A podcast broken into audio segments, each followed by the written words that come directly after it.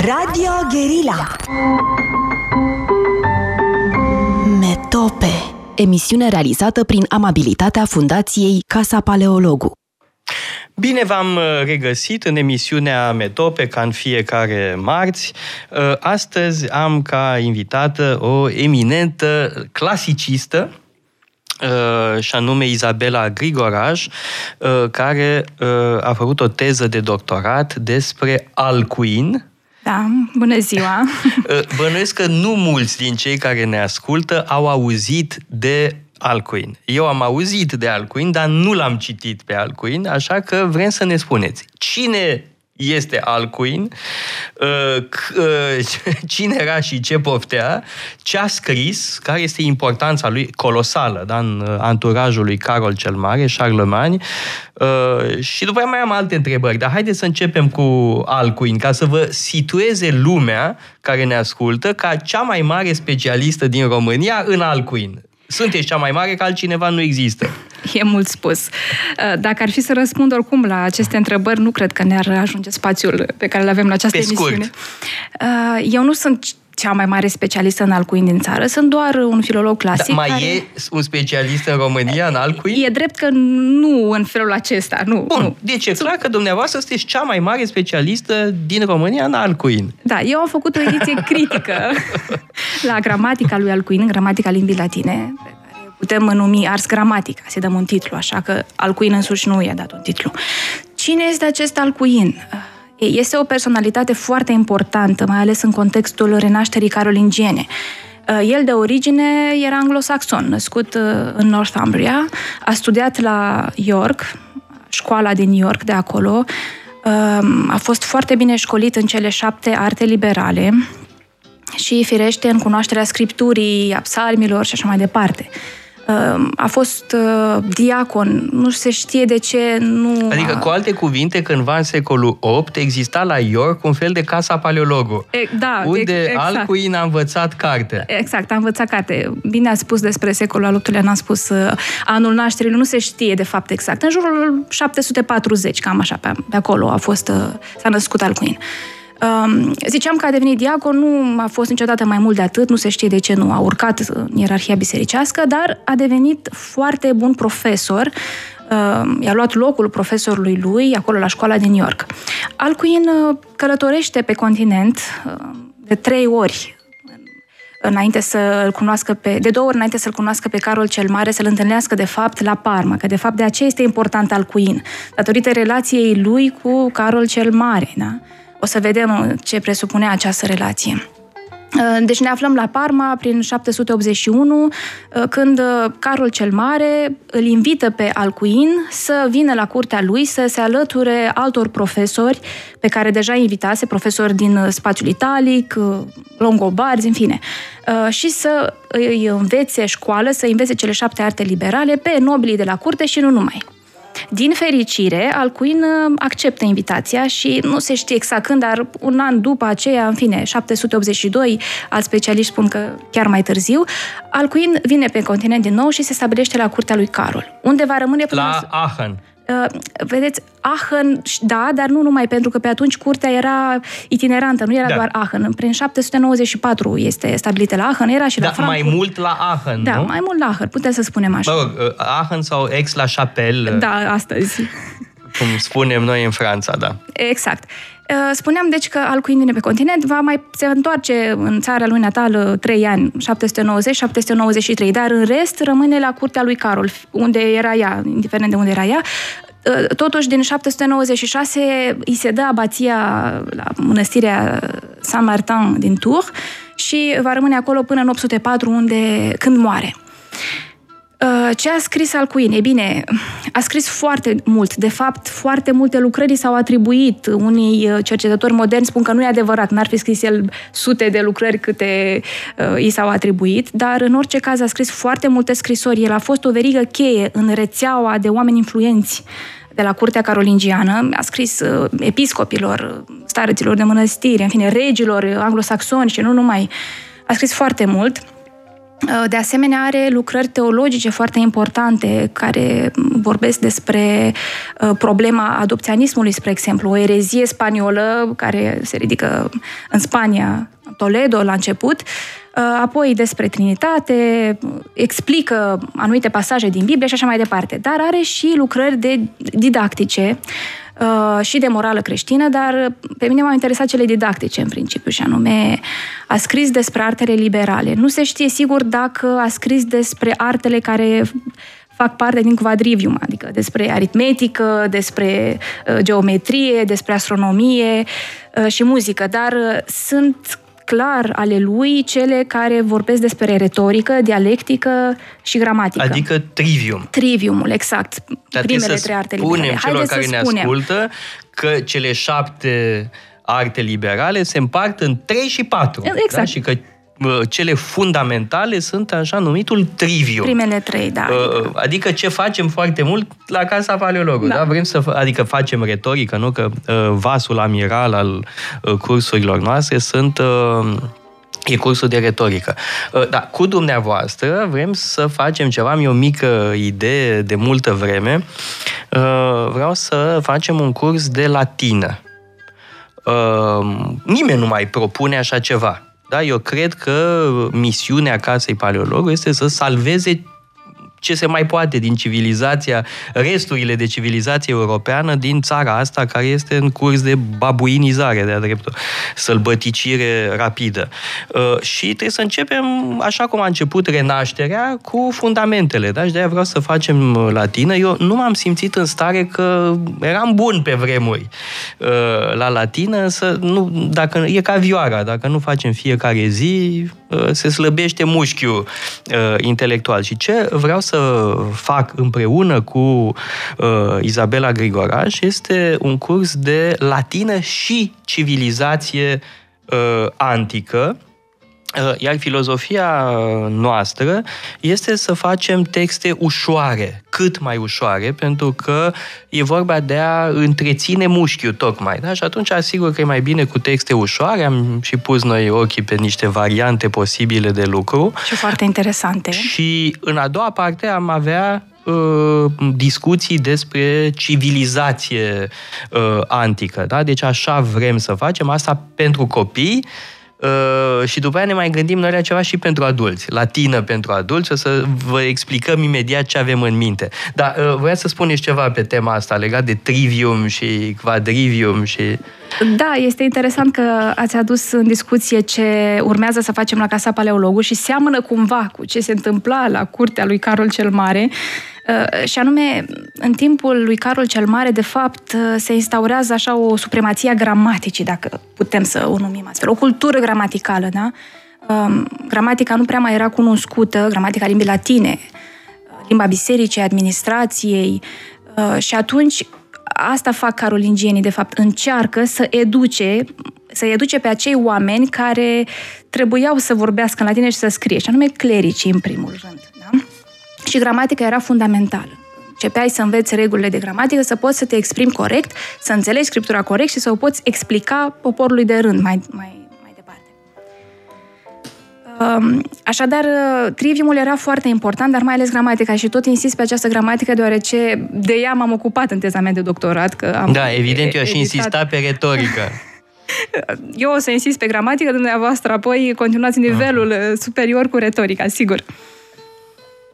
Ehm, revenind la Alcuin și la importanța lui, am menționat mai înainte cam ce a scris el, sigur, sunt mult mai multe decât cele pe care le-am menționat eu, dar el a fost om de bază pentru că a fost consilier al lui Carol împreună cu alții, dar a fost cel mai important consilier al lui Carol cel Mare.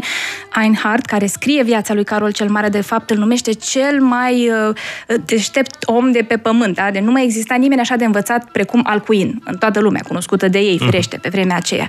Uh, nu luau în calcul Constantinopolul. Nu luau, firește. Lumea lor era, mă rog, lumea cunoscută cu uh, regatul franc, apoi Imperiul franc. Um, Alcuin, deci, cunoștea, cum am spus, foarte bine cele șapte arte liberale, nu îl învață el însuși gramatica pe Carol cel Mare, dar îl învață retorică, chiar se pune mult accent pe asta, și dialectică și astronomie. Se pare că regele Frank era foarte interesat de astronomie. pentru care trebuia să știe să și calculeze. Acum, făcând o paranteză, Carol cel Mare se pare că vorbea latină la fel de bine cum vorbea limba lui maternă, da, un dialect germanic, Uh, greacă s-ar părea că înțelegea, dar nu vorbea așa de bine, în schimb nu știa să scrie. Se chinuia în continuare, avea tablițe de ceară puse sub pernă să, să mai scrie, dar pentru că s-ar fi apucat la o vârstă prea înaintată, nu a mai reușit să scrie. Uh, de altfel, în evul mediu e bine de știut că există și situația copiștilor care știau să scrie, dar nu să citească. Da? Bine, asta este o altă, o altă poveste. Uh, ne întoarcem de la Alcuin. Spuneam că i-a fost consilier, a fost profesor, lui și cercului de nobili uh, de la curte, printre care se numărau foarte multe femei, uh, fiicele lui Carol, verișoare și așa mai departe, deci nu numai bărbați. Um, a fost de asemenea foarte important reformator în ceea ce privește textele scripturii. El a corectat Biblia, a corectat textele liturgice și așa mai departe. Da? Deci a avut o foarte mare importanță în această renovație caroligiană al cuina uh-huh, nostru. Uh-huh. Da, spuneți-mi ceva, el vine din uh, Anglia. Da. Uh, ori există un întreg import de uh, figuri extraordinare din Anglia, pentru că pe continent tocmai scăzuse nivelul uh, exact. în, mă rog, secolele preced, care îl precedă pe Carol cel Mare. Așa este. Avem acei scoti peregrini sau irlandezii, călugării mm. irlandezi care veneau să evangelizeze popoarele germanice, care nu erau păgâne în principiu, saxonii, spre exemplu, cu care s-a luptat Carol cel Mare așa de mult. Asta se întâmplă în secolul 6, 7, uh, Sfântul Bonifaciu, care iarăși uh, este o figură importantă la, în secolul al VIII-lea și, clar, cel puțin în, în perioada carolingiană, influența aceasta insulară, dacă o să numim așa, adică irlandezi și anglosaxoni, a fost uh, uriașă. Asta vedem mai ales în manuscrise, tipul de scriere, ornamentele, decorațiile pe care le avem în manuscrise. Și monahismul. Și monahismul, da. Alcuin era călugăr? Asta Ce era? Nu era călugăr, s-ar părea că el de fapt n-a fost niciodată călugăr. Nu mm-hmm. avem... A fost, a primit abația de la San Martin fără să fie fără... călugăr. E deci... Dar abația respectivă e benedictină, nu? Da, erau, multe erau benedictine pe atunci, urmau păi, regula Sfântului Carol a, a susținut foarte mult mănăstirile benedictine, exact. în mod special, da? Adică a instaurat un fel de uh, hegemonie a monahismului benedictin. Și e, e de spus, apropo de abație, că s-ar părea și laicii puteau să primească abații, dar deci nu era nevoie să fii călugăr, nici măcar preot, așa, și era un fel de recompensă, mai ales pentru aceia care îi serveau uh, într-un mod deosebit. Uh-huh. Uh, să luăm o scurtă pauză publicitară și apoi continuăm cu uh, Alcuin, uh, Carol cel Mare și proiectele noastre comune. Metope Emisiune realizată prin amabilitatea Fundației Casa Paleologu.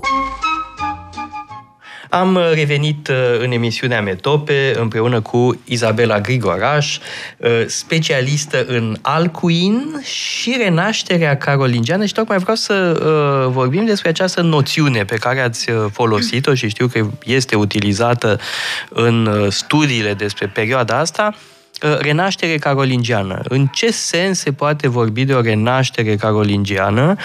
Acum, eu am o observație. Da? Renașterea e aia din secolul 15-16, renașterea mare, da? the big one, da? marea renaștere. Numai că, de fapt, ă, toată lumea cultivată a putut observa că doar inculții vorbesc de evul mediu întunecat. Da? Deci trebuie să fii bâtă ca să spui că ceva e medieval în sensul de obscur, obscurantist și așa mai departe. Uh, și există mai, de aici ideea că există mai multe renașteri, de fapt. Și după aia ne dăm seama că tot evul mediu este o suită de renașteri. Da, uh, nu renașterea din secolul 15-16 zice-se că pune capăt evului mediu. Dar, de fapt, e un fel de culminare a ceea ce uh, începuse de fapt mai devreme. Avem o renaștere carolingiană, după aia există o renaștere în secolul XII, în secolul XIII. Uh, bun, după aia sigur că vine ciuma uh, din secolul XIV, dar avem încă o renaștere după uh, ciuma respectivă, fără a mai vorbi de renașterile bizantine, că de fapt Bizanțul a fost o permanentă uh, renaștere, da? un vulcan de civilizație și uh, capodopere și cultură. Uh, Acum, ce ne facem cu această renaștere carolingiană? Da? Ce are ea specific? Sunt câteva elemente fundamentale atunci când vorbim despre renașterea carolingiană. Aș începe cu emendațiu sau corecție, adică corectarea textelor, da? În, în perioada secolului al VIII-lea, Europa centrală, sau în fine Europa de vest, mai precis, da? Regatul Franc, cunoașterea de limba, de limba latină nu era tocmai cea mai bună. A fost uh, și o perioadă care venea după multe lupte, cu um, o perioadă destul de tulbure. Uh, și păi atunci... da, după invaziile longobarzilor exact. în Italia, vandalii în Spania, mă rog, vizigoții. Vizigoții, da. Vizigoții, da. Bun, da sigur că asta a luat uh, timp. Exact, a luat timp și uh, asta se reflectă de fapt și în tipurile de scriere, că pe atunci se scria, fiecare mănăstire avea un tip anume de scriere, nu exista un tip de scriere național sau internațional, cum va fi mai târziu minuscula carolingiană. Da?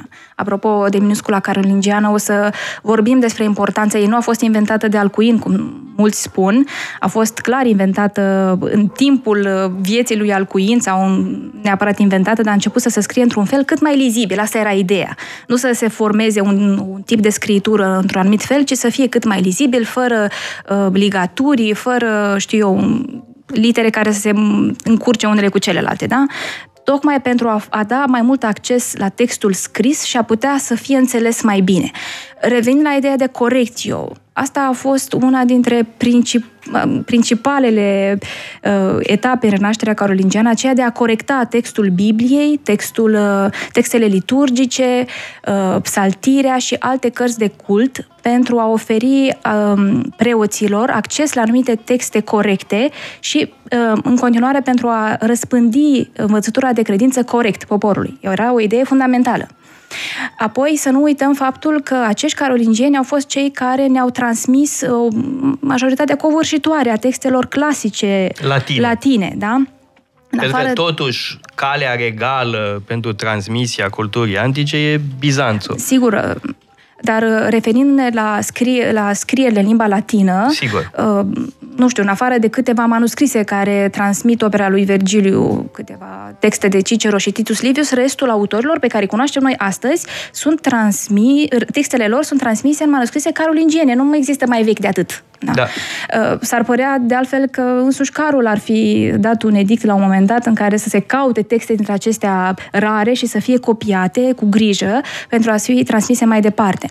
De, de asemenea, cultura gramaticală, foarte multe grama, trei sferturi din operele de gramatică pe care le avem noi, din Evul Mediu, sunt carolingiene. Deci preocuparea pentru învățarea limbii latine corectă, corecte este foarte mare. Ehm, apoi uh, s-a construit foarte mult, da? foarte multe mănăstiri, peste 400. Până în 855 avem iarăși vreo 20 de catedrale și vreo 100 de reședințe regale. Deci s-a construit foarte mult. Este clar o, o perioadă în care cultura înflorește. Da, acum mă tem că unii care ne ascultă o să fie speriați. Vai de mine, s-au construit mănăstiri, s-au construit catedrale, s-au construit reședințe episcopale, ce groaznic! În loc să facă spitale și autostrăzi, uite ce făceau ăștia. Uh, pe de altă parte, asta a pus uh, bazele uh, da, superiorității occidentale. Da? Nu, nu mă tem să folosesc acest termen care este foarte politically incorrect acum, da? adică fundamentele acestea creștine sunt esențiale inclusiv pentru prosperitatea de mai târziu, pentru că dacă ne uităm în Europa, pe harta actuală a Uniunii Europene, care este nucleul dur uh, al Uniunii Europene? Este fix Imperiul lui Carol cel Mare. Da. Asta este Franța, Germania, Beneluxul bun, și parțial Italia. Asta da. este uh, inima uh, Europei. Da? Este partea care funcționează coerent. Pentru că vedem foarte clar că în zilele noastre cine pun probleme în Europa? Foarte mult cei care fac, nu fac parte din acest uh, cerc carolingian. E interesantă observația dumneavoastră și uh, cred că este și corectă. Aș reveni puțin la ideea că de ce nu făceau spitale și alte, de ce făceau, construiau mănăstiri. Făceau și spitale, că spitalele se făceau la lângă mănăstiri. Exact, și tot la mănăstiri erau și școlile, de fapt. Exact. Acolo se învăța carte. La mănăstiri... Și se învăța, se învăța carte mai mult decât acum. Uh, da, da, pentru că era foarte temenic. Bine, trebuie totuși să facem o distinție. Nu toată lumea a învățat carte, da? da? Uh, fie, laicii aveau posibilitatea să-și trimită copiii la aceste școli, de la mănăstiri, de la catedrale, chiar și reședințele uh, regale, în fine, palatele, așa zisele palate ale lui Carol, erau de fapt uh, școli, aveau școli, la școala palatului. Um, deci, uh, mănăstirile nu funcționau doar uh, ca loc unde se oficia cultul, da? ci erau școli, acolo erau scriptoriile, acolo se copiau cărțile, erau centre de cultură în adevăratul sens al cuvântului. De aceea a fost foarte important și faptul că s-a construit atât de mult coincide și cu extinderea Imperiului Franc ulterior. Da? S-au construit mănăstiri în acele teritorii în care se dorea uh, evangelizarea popoarelor păgâne, cum ar fi fost saxonii. Aici aș vrea să fac eu câteva observații despre uh, politica uh, lui Carol și nu numai a lui Carol, a, mă rog, carolingienilor în general, uh, de a susține monahismul benedictin. Uh, da. Pentru că există și alte tradiții monastice în Occident. Dar nu e doar Benedict. Da? Benedict de Nursia e, mă rog, marele părinte al monahismului în Occident. Uh, însă mai sunt și alte curente, nu știu, cum ar fi Colomban, de exemplu, da? Monahismul lui Colomban e mult mai dur decât uh, monahismul benedictin. Orice are special regula lui Benedict este unul că e foarte precisă. Uh, e, uh, Benedict s-a inspirat uh, în secolul VI, da? din uh, textele lui Vasile cel Mare sau Pahomie, uh, însă a produs o text, uh, un text foarte clar, limpede, Uh, cu reguli clare, mai precise, uh, pe de o parte. Pe de altă parte, este un monahism mai puțin exigent. Nu este un monahism extrem.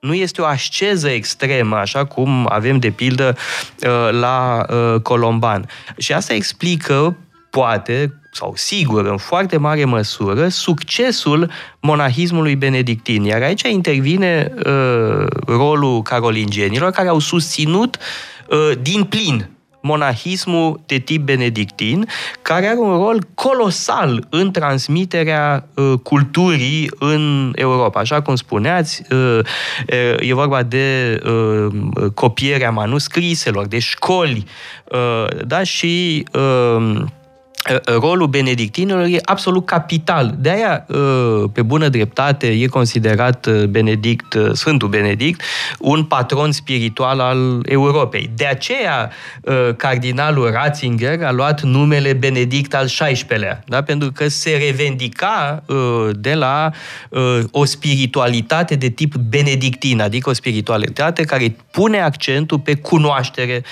pe cultură, pe pietatea de a transmite o uh, moștenire. Uh, bun, vreau să fac aceste observații că sunt lucruri la care țin foarte mult și mereu vorbesc în cursurile noastre despre diferitele forme de spiritualitate monastică. Dacă una este spiritualitatea benedictină, apoi uh, spiritualitățile succesive, cisterciană sau cartuziană și apoi, evident, Marea Revoluție din secolul XIII, reprezentată de franciscani și uh, dominicani. Scuze că am vorbit ceva mai mult, dar sunt lucruri la care țin foarte mult și n-am tot timpul ocazia să vorbesc cu, un, uh, cu o mare specialistă în perioada carolingiană. E foarte bine, mulțumesc pentru uh, aceste informații. Uh, sigur, regula Sfântului Benedict era atent urmată, dar se fac de altfel referiri la această regulă, da, pe care călugării trebuiau să o respecte, dar în edictele lui Carol uh, se spune foarte clar că nu este suficient să urmezi regula, ci trebuie, de, ca să-i, sluje, să-i slujești lui Dumnezeu cum se cuvine, ci trebuie de asemenea să știi, să cunoști, să ai învățătură. Da? Deci nu e, ca să fii un bun călugăr, nu e suficient să aduci o viață monastică așa, corectă. Trebuie să fii și învățat. E, e un aspect important uh, care apare adesea în, um, în aceste legi date de Carol cel Mare pentru susținerea culturii și a educației în general. Bun. Deci renașterea carolingiană poate e o formulă fi, poate fi legitimă. Numit, da, este, este. Din punctul meu de vedere, cel puțin este. Uh, tocmai datorită acestor motive pe care le-am enumerat, da? corectarea textelor, transmiterea, descoperirea, descoperirea, da, putem să spunem, descoperirea clasicilor și transmiterea lor mai departe, ca să nu mai vorbim de faptul că înșiși carolingieni au scris texte foarte importante care ne-au rămas uh, diverse comentarii la Biblie, spre exemplu, poezie și așa mai departe, da? Mhm. Da, mai este evident și noțiunea aceasta de renovațio uh, imperii, care, dintr-o perspectivă bizantină, este uh, totuși exagerată, uh, dar joacă un rol foarte important da? în, uh, în a mobiliza, practic, forțele acestui ansamblu teritorial atât de mare. Dar uh, Bun, uh, haideți să vedem cum continuăm lucrurile astea în uh, zilele noastre, cum putem fi, cum putem fi benedictinii zilelor noastre, da? cum mai putem salva ceva. Ah, prin uh, studiu. uh, clar, prin studiu.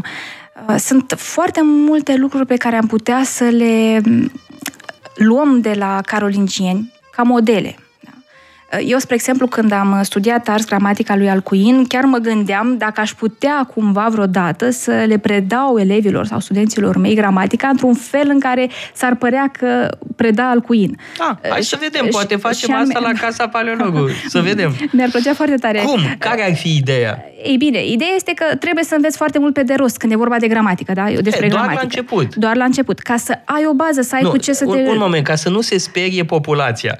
Uh, trebuie să înveți pe ro- de rost doar două lucruri. Așa. Asta știu de la Ghighi Ceaușescu. Două lucruri trebuie învățate pe, de rost. Declinațiile și conjugările. Așa, foarte bine. Este Atât. un start minunat. Atât. Dacă știi aceste două lucruri, într-adevăr, după Se aceea e mult mai ușor. Cât două zile pe din afară, Oricum, chiar mai puțin. Pentru vorbitorii de limbă română, limba latină nu este un balaur, nici într-un caz. Deși poate părea așa că e complicată, e o limbă care nu se mai vorbește, e foarte prezentă în viețile noastre, e foarte frumoasă. Eu cel puțin simt o bucurie lăuntrică extraordinară atunci când citesc un text în limba latină asta simt, efectiv, și mi-ar plăcea foarte tare să-i ajut și pe alții să vadă dacă nu cumva simt uh, același fior. Uh, revenind acum la, la ce trebuie să știm și la ce ne învață, spre exemplu, gramatica lui Alcuina, uh, am văzut acolo un lucru esențial, dialogul. Da, învățarea se făcea prin dialog și foarte adesea elevii sau cei care știau mai puțin îi întrebau pe cei care știau mai mult, nu era invers, cum adesea se întâmplă în școlile noastre. Dacă profesorul întreabă pe elev și trebuie neapărat să răspundă uh, așa, nu, nu, atunci era o, o încercare să cunoști vorbind. Da? E foarte important dialogul. De fapt, dialogul uh, este din uh, vremuri străvechi folosit în educație și uh, ca să nu mai vorbim că se întâmplă în familiile noastre, da? Părinții învață pe copii Da, numai că asta presupune o clasă restrânsă, un mic număr de studenți. Da, dar asta nu înseamnă că e un lucru rău sau nu. E bine, nu. De altfel, asta e un uh, criteriu pentru clasificarea universităților în Statele Unite. Da, ți se spune da, care este the student professor ratio. Da? Ai, și dacă este un număr mic, e bine. Da? Dacă cu cât sunt mai puțini studenți, cu atât ai mai bine. În mod evident, când ai foarte mulți studenți, nu mai reușești să porți un dialog, este, este un monolog. Da? Nu ai cum să vorbești cu fiecare din sală. Poți să vorbești eventual cu câțiva, dar nu cu fiecare din sală. Este clar. Um, da, pentru mine numărul ideal de studenți e undeva pe la 16. Eu m-aș fi gândit chiar la 10, cel puțin pentru mine, dar uh, depinde foarte mult subiectul, cred, și ce da, anume nu, se... La Casa Paleologului n-ar fi bine cu 10, că ar trebui să creștem cost, uh, prețurile. Atunci așa rămânem la 16. Trebuie să vizăm 16. ne vom descurca cu 16 foarte bine și așa. Da. Um, pe lângă dialog, ce am mai observat eu în gramatica lui Alcuin este jocul mai ales jocul de cuvinte și umorul care reiese din acest joc de cuvinte, da? Înreții foarte mult. De fapt, homo ludens. Nouă ne place să ne jucăm și poate și poveștile cumva ar putea fi integrate într-un fel de joc, da? Ne plac poveștile, ne place să ne jucăm. Tipul de pedagogie la care ader eu este aceasta, în care reușești să creezi o atmosferă plăcută și să transformi ceva aspru, cum ar spune Alcuin, cum e gramatica, în ceva foarte plăcut, da? prin joc, prin dialog, prin umor. Și apoi un alt lucru care se observă în uh, gramatica lui Alcuin este faptul că există mereu o competiție, dar atenție, este o competiție bună, da? Uh, este acea competiție pentru cunoaștere. Vreau și eu să știu mai mult, mai mult decât tine. Vreau să te depășesc în cunoaștere, pentru că eu știu că acea cunoaștere mi-aduce putere. Da? Este o idee interesantă aici. Cunoașterea aduce putere și uh, Alcuin spune că este propriu oricui să vorbești, dar cine vorbește corect, potrivit regulilor gramaticale, este superior tuturor celorlalți. Da? Uh, ori aici cumva, nu știu, mi se pare mie că oamenii de astăzi nu mai sunt conștienți de acest aspect, faptul că atunci când știi, ai putere. Și nu numai gramatică, în general, când ai cunoaștere, ai putere. Da, aici uh, profit de ocazie că discut cu dumneavoastră ca să spun celor care uh, ne ascultă că în uh, adolescența mea am luat două hotărâri uh, foarte importante. Prima a fost să ne mutăm în casa paleologului, că a fost ideea mea și am convins pe părinți și bine am făcut că avem un loc unde să uh, ținem aceste cursuri. Uh, iar al doilea lucru foarte important pe care l-am făcut uh, pe la 13 sau 14 ani a fost să îl rog pe tata să-mi găsească un profesor de latină. Și evident că erau tot felul de deștepți care spuneau, aia, latină, ce prostie, să facă engleză, domnule, sau să facă mm, computer, programare, chestii de genul ăsta. Ori a fost una dintre cele mai inteligente hotărâri pe care le-am luat în viața mea. Atenție, eu nefiind clasicist, eu nu mă consider un clasicist ca dumneavoastră.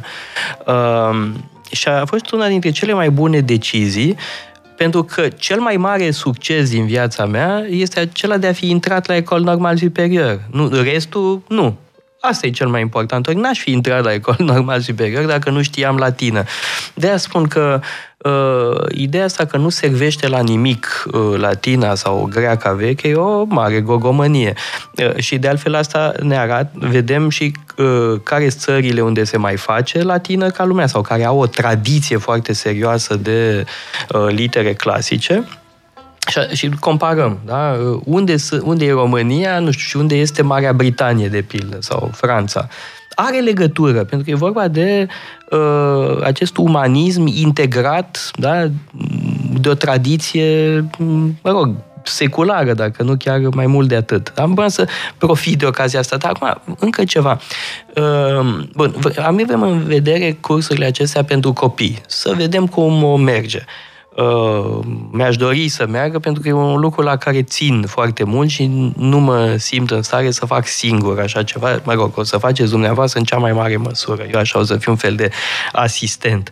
Uh, dar ne-am, m-am mai gândit eu la ceva și nu știu ce o să ziceți pe tema asta. Aș vrea să fac un curs, să facem un curs, tot așa, dumneavoastră în principal, eu doar ca băgător de seamă, uh, de actualitate în latină. Da? Pentru că există în lumea asta un ziar în latină, și anume Observatore Romano. da? Și mă gândeam să citim o dată pe lună, da? să, fac, să citim Observatore Romano, că e latină ușoară. Da, e foarte ușor de priceput și în felul ăsta să citim uh, uh, despre politica internațională în latină. Eu cred că ar fi un curs foarte interesant și... Să vedem. Și eu cred, dar nu știu dacă o să avem mușterii. Trebuie să facem și apoi o să vedem.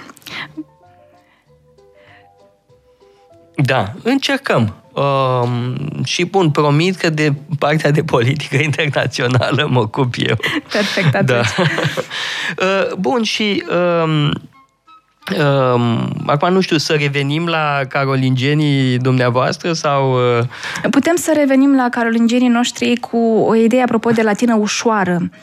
Um, acum, Sistemul de învățământ, să spunem așa, carolingian, prevedea școlirea mai ales a clericilor, dar și a mm, celor Evident. care, uh, a tuturor copiilor care erau trimiși de către părinți să studieze, fie că urmau să aibă o carieră monastică, fie că nu. Și vedem că în urma decretelor lui Carol cel Mare, în 10 ani, să spunem aproximativ, s-ar părea că mănăstirile erau depășite de numărul de studenți și că s-a dat iarăși un edict în care se spunea că numai cei care doresc carieră monastică să poată studia la mănăstiri, iar ceilalți la episcopii, în fine, la reședințele episcopale sau... Cei care vreau în administrație. Exact, care vreau în administrație sau uh, pur și simplu erau atrași uh, de studiu, voiau să fie scriitori, cum am zice astăzi. Um, deci, unii dintre ei aveau parte de educație superioară, clar. Învățau nu numai baza și alții învățau doar baza, învățau să, să citească și să scrie eventual. Da? Um, ori putem și noi să creăm anumite cursuri de latină, dacă e să vorbim, cu o latină ușoară în care să ne obișnuim cu ideea de limbă latină, să vedem ce este, domnule, latina aceasta, că nu e așa un monstru care te poate mânca, ci este ceva foarte frumos și plăcut și iată, dacă reușesc să învăț niște lucruri de bază, iată ce ușor ar putea să-mi fie mie să avansez cumva în cunoaștere, da? Deci am putea să avem așa niște trepte de parcurs, să zicem. Mm-hmm. Da, spuneți-vă, ați uh, predat latină. Da, am predat latină în, la clasa 8 Așa, adică o timp, oră pe săptămână. O oră pe săptămână și aveam 19 ore pe săptămână în total, deci 19 clase diferite. Pot să mă laud că aveam pe săptămână vreo 440 de elevi cărora mă adresam. Da, cu vârsta de 14 ani, cam așa aveau. În mai, într-o școală sau mai multe? Mai multe școli, vreo 5-6 școli aveam pe săptămână. Un efort destul de mare pentru mine acest lucru, dar uh, eram foarte fericită că reușeam cumva să mă adresez atâtor uh, elevi, da? Dacă aveam o singură școală, în fine, poate nu reușeam acest lucru.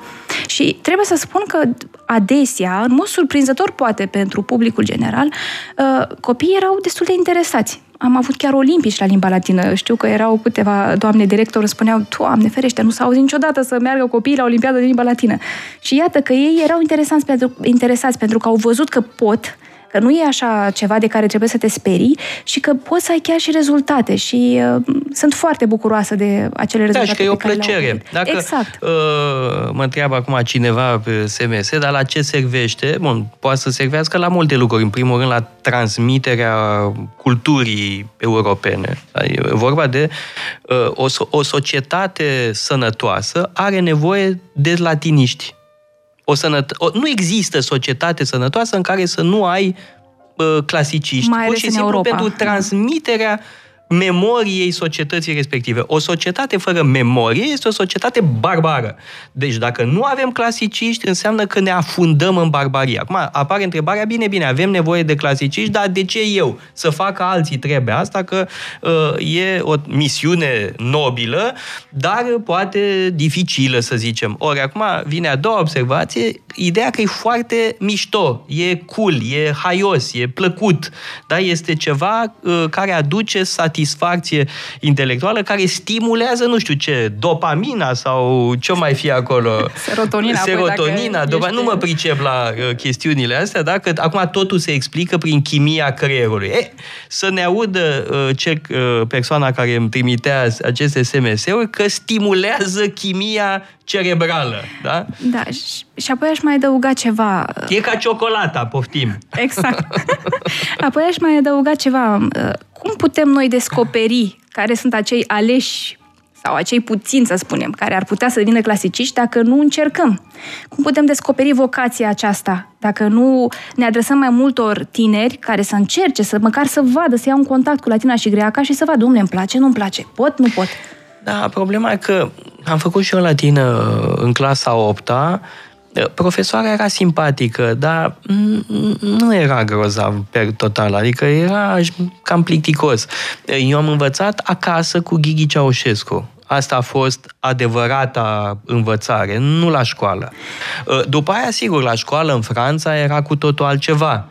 Uh, dar acolo au fost două etape diferite, pentru că la liceul Stanislas eram cel mai bun, uh, din, nu doar din clasa mea, din toate clasele uh, așa, dar la Henri IV nu mai eram cel mai bun, eram mediocru. Și vă povesteam că ne dădeau texte de astea groaznice, tacit, salust, chestii grele de tot. Și eu mă chinuiam patru ore, abia reușeam să fac acolo o traducere și luam 6 din 20. Apropo, cei care ne ascultă ar trebui să știe că 6 din 20 uh, în clas prepa este o notă foarte bună. Uh, da, 6 din 20 e bine de tot. În fine, dar mă chinuiam îngrozitor și luam 6 din 20. Aveam însă un coleg, Leble, stătea două ore jumate în loc de patru își dădea lucrarea înaintea tuturor și lua 18 și 19 din 20. Noi eram uh, absolut uluiți. Da? Bun. Uh, acum, uh, revenind la uh, oile noastre, vreau să vă întreb ceva. Uh, nu cumva vă uh, loveați de uh, scepticismul sau chiar ostilitatea altor profesori care considerau că materiile lor sunt mai importante sau uh, părinții, că părinții contribuie mult la degradarea învățământului. Da, așa este. Vă spuneam că adesea copiii erau foarte entuziasmați și le plăcea să studieze la Le plăcea ciocolata. Le plăcea ciocolata aceasta, da.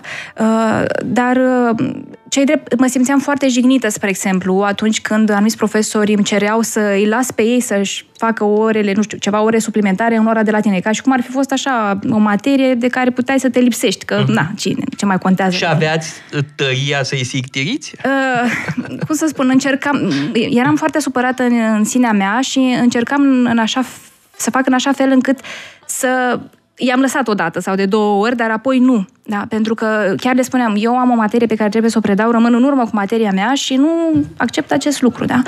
Um, și s-au supărat? Uh, nu știu acum dacă s-au supărat sau nu, că nu mi-au spus acest lucru, dar nu mi-au mai cerut. Aha, în orice caz, okay. lucru care m-a, m-a bucurat. Bravo lor! Da, exact, bravo lor. și, într-adevăr, în ceea ce îi privește pe părinți, da, se poate să fie mai sceptici și aici este marea durere.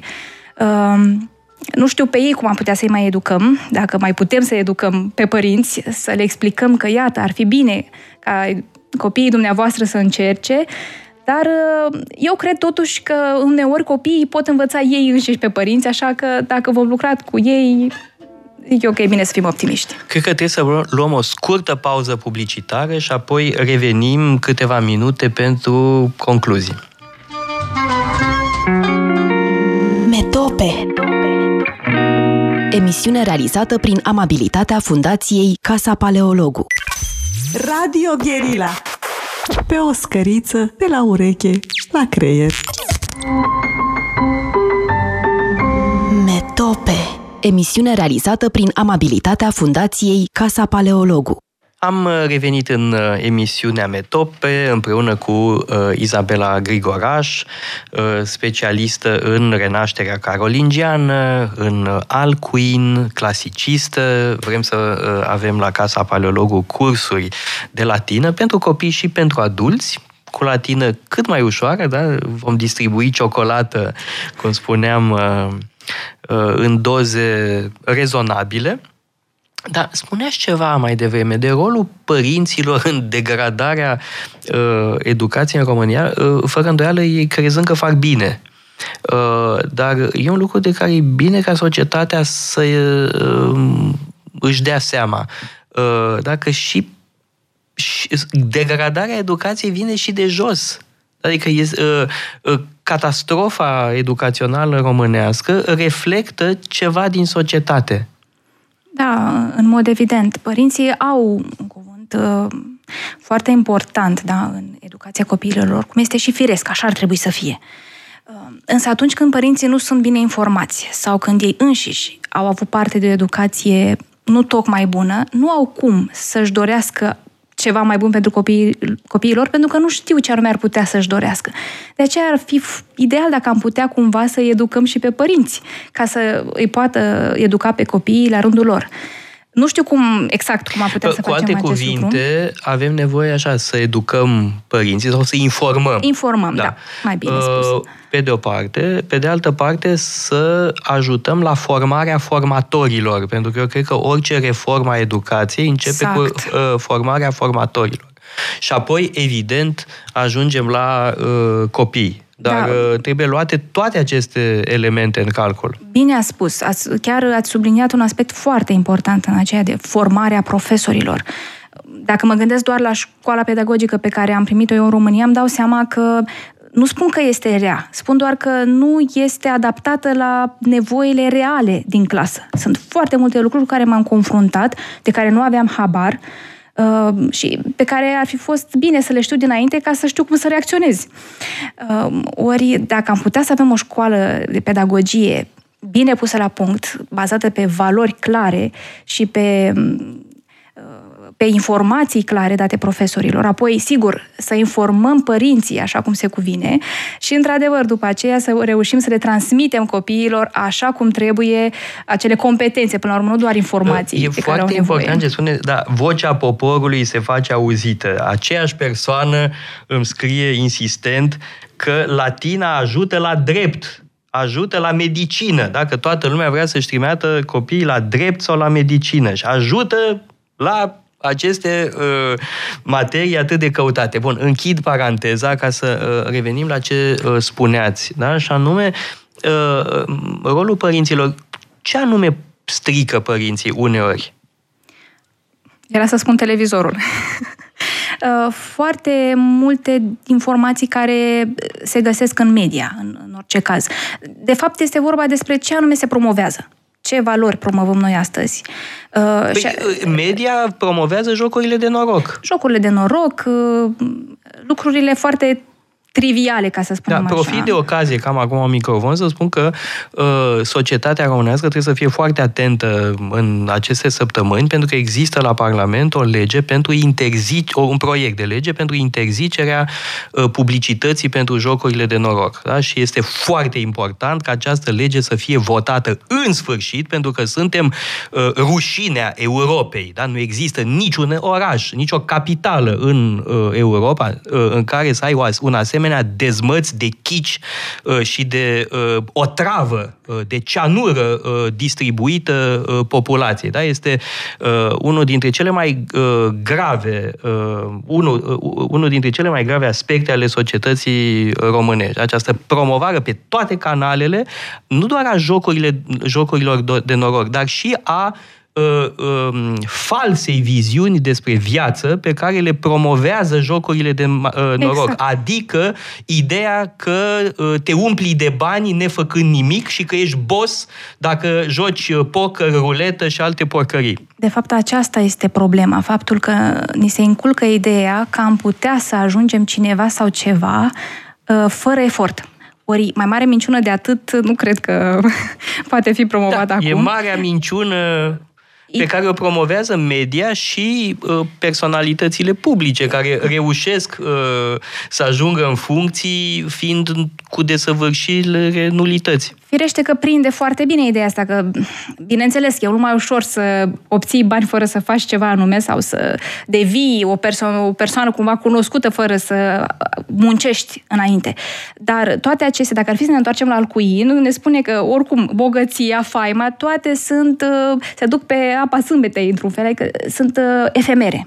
Ori lucrul care ține cu adevărat veșnic, spune el, uh, pentru că este podoaba sufletului, este înțelepciunea, sapienția. Ori la sapienția nu ajungi uh, jucând jocuri de noroc și nici nefăcând nimic. Da? Acolo se ajunge cu multă muncă, cu multă răbdare, și aș spune eu și cu multă dragoste de ceea ce faci. Trebuie să-ți placă ceea ce faci, trebuie să-ți placă să înveți. Și aici te pot ajuta foarte mult profesorii, părinții, în cazul în care ești elev, să spunem. Uh, și revenind la Alcuin, uh, chiar îi scrie la un moment dat lui Carol cel Mare că pentru a putea conduce cum se cuvine un popor, trebuie tocmai să ai această sapienția, să ai disciplina, da, învățătură, să fii învățat, și erudițio, da, să fii o persoană educată.